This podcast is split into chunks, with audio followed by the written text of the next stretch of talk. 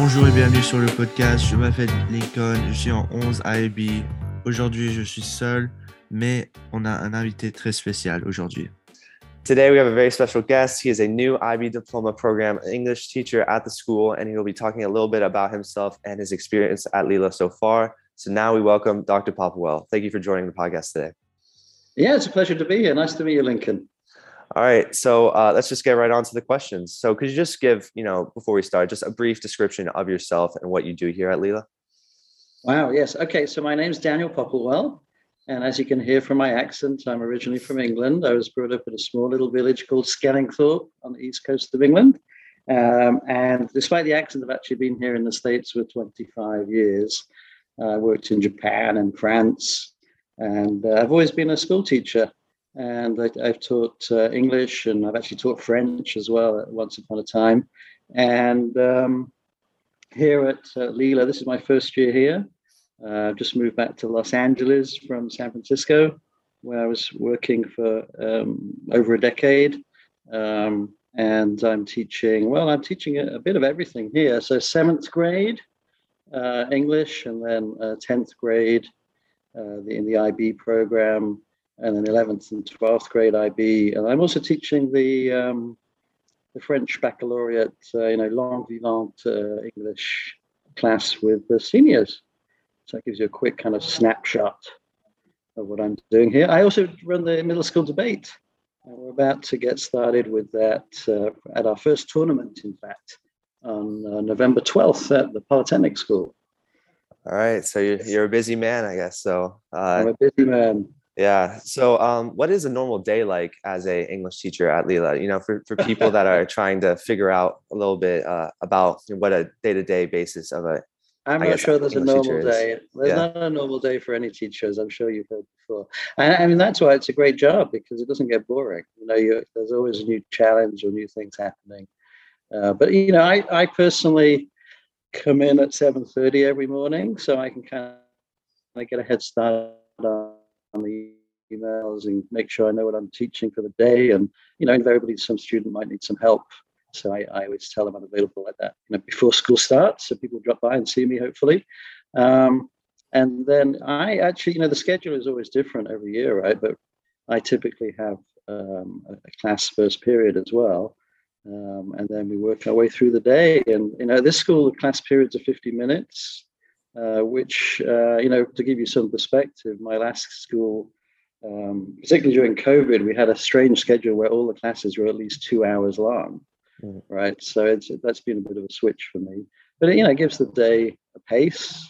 Um, I can see that for many students, you know, it's, it's quite demanding for them, uh, but for teachers as well, right? So, uh, but, you know, I, I typically like to uh, have um, in terms of how I teach, you know, we have things to read and different things to do in the classroom. Um, we might have some online activities, we may have some classroom discussion, there might be a project we're doing. Um, so, you know, there's a lot of variety, hopefully, in what we do, which keeps it interesting for me as the teacher and also keeps it interesting, hopefully, for students. Yeah. Uh, yeah. And yeah, and so the day goes through and uh, bit of lunch here if there's time for lunch and uh, it may even be time to go to the restroom if you're lucky. yeah, you know, it's it's very very high pace, as you said. You know, very rigorous school. You know, hard mm-hmm. hard school in many ways for the students. But how you know it's your first year here? How have the first couple months been uh, at the school? For you? Oh, I've had a great time. I hope hopefully the students have had a good time as well. Yeah. You know, after you know, we've all gone through this COVID experience, right? Which I think here at Lila was especially long. Mm-hmm. Um, so just to be in a building together with lots of people, I think that's a really wonderful thing. I mean, personally, I think that's why we come to school. Hopefully, people have been reminded of that thanks to COVID. You know, coming together as a, a group of people in a community. I think that's really uh, important and valuable for us all, right? To spend time with each other. Um, and I think, you know, in a big city like Los Angeles as well, where people can very quickly become disconnected, having a small school community like Lila is invaluable. And I think you know this school seems to me like the perfect size. It's big enough for people to have a variety of different experiences, mm-hmm. uh, but it's small enough so that everybody can at least recognize other students in the school and probably going to kind of know them and across the grade levels as well. That's quite unusual actually in the school. Usually, um, different grade levels, as you as I'm sure you know, can be fairly separate from each other. Whereas here, there seems to be a lot of good mixing going on, even between middle school and high school. So that's, to my mind, that's a really makes for a really exciting school in. Yeah, yeah, definitely. And then you've got the whole multicultural dimensions of this school, the international crowd. You know, I, I have a background in, in French and living in France and studying French. And I actually ha- haven't had a sort of day to day connection with the French language for many years. Um, and, you know, I've, I've lived in other cultures and I'm originally from England. So it's nice to be in a place where there's so many families that are of, um, you know, international experience. Um, it feels like a, a good fit for me, at least. Yeah, definitely. You know, you mentioned some good points about the school, but ultimately, why, like, what made you decide to, you know, go to Lila uh, out of any other school? Yeah, it's a good, it's a good question. I did, you know, I quite candidly, I did look at a number of other schools when I was looking for work down here in Los Angeles, and that, you know, as a teacher, you you're really spoiled for choice. There's lots of fantastic schools here um, with great students. You know, uh, I mean, what makes Lila stand out, obviously, is what I've just mentioned, which is the international quality and, and especially the French uh, dimension. And when you, you know, when you come on the campus, and to be honest, I hadn't realized quite how bilingual, at least bilingual, the school was. I was quite surprised to hear so many people your age, you know, just speaking French. Uh, and it was, you know, and it was quite. Um, quite wonderful to see that happening. And then, you know, it was very obvious visiting the school. I came to visit for the day and met, you know, Miss Harvey and uh, everybody else. And, uh, you know, it was very obvious to me that the teachers working here were, were enjoying their life yeah. and enjoying working with you guys, the students. And, know, that's not the case in all schools, I'm mm. afraid. Yeah. Uh, so, when, you know, when you see people being joyful about their work, uh, you know, it's, you know, it's likely to be a, a good place to, to be. Um, and uh, you know the, the, students as well. Most of you, you know, you have your down days occasionally, but most of you seem to be pretty motivated and interested in what you're doing and ambitious for the future, and and also have a lot to contribute to to the conversation because so many of you have had um, you know rich experiences in your life already. Uh, so that's you know as a teacher, particularly in an English class, that makes for you know a, a more enjoyable teaching experience yeah i mean it had some great points you know it's interesting to hear your perspective as a teacher and like into the the job process because i mean i see uh you know it seems like the teachers are happy but uh to get that perspective uh you know makes it more enjoyable even for the students because if the teachers are happy you know personally for me I, I like working with teachers that seem like they're having a good time. So yeah, that's right. Yeah, yeah, yeah. So uh, you know, let's like kind of dive into some more, I guess, so-called personal questions. But um, what do you like to do in your free time uh, when you're not at work? You know, when you're not teaching. Oh, you know, I, I have no free time these days. My my partner Tony and I moved down to San Francisco from San Francisco because we were able to live in his family home that's been in Echo Park for the last almost 50 years. Mm-hmm. Uh, so you know, I'm 50. So at this t- stage in life, you know, you start having these opportunities, and so we we inherited a a wasteland of a garden um, that um, that, as I say, was a kind of a desert. Mm-hmm. So uh, my weekends are, are, busy planting plants, which probably sounds terribly boring to teenagers, but once you're middle aged, it becomes something you like to do. So you know, it's it's very fun. I'm learning all about the different kinds of plants that you can grow in a in a garden in Los Angeles. It was just somewhat different from England, right, where I was mm. brought up actually gardening with my parents because there wasn't much else to do in rural England. Um, that and reading books. Um, and then all the little animals that come out at night. I had no idea. Once you have a garden yeah. and yeah. all these little creatures come out and play. Uh, mm-hmm. Uh, so I've been having some fun with that. And um, so that's definitely one big thing. I, you know, I like the outdoors, so that's one thing that brought me to California actually. Um, so um, um, as soon as I, as soon as the weather cools down a bit, I like to get out and do some hiking in the mountains, in the Santa Monica Mountains, or anywhere really where it's not too hot. And uh, you know, in the past, I've spent several weeks camping in the Sierra Nevada. Uh, really, I always used to like going out to Tuolumne Meadows before the COVID happened, and then you know a million people descended on Tuolumne Meadows. Yeah. So it was no longer such an idyllic place to be. Um, and you know, it won't surprise you that I like reading books. So I, you know, I like uh, trying to read poetry in different languages, and uh, and I I like writing as well. I've written a couple of detective novels, and uh, not with a, a, huge readership or anything, but uh, and under a different name, unless anybody, in case any students are trying to track me down.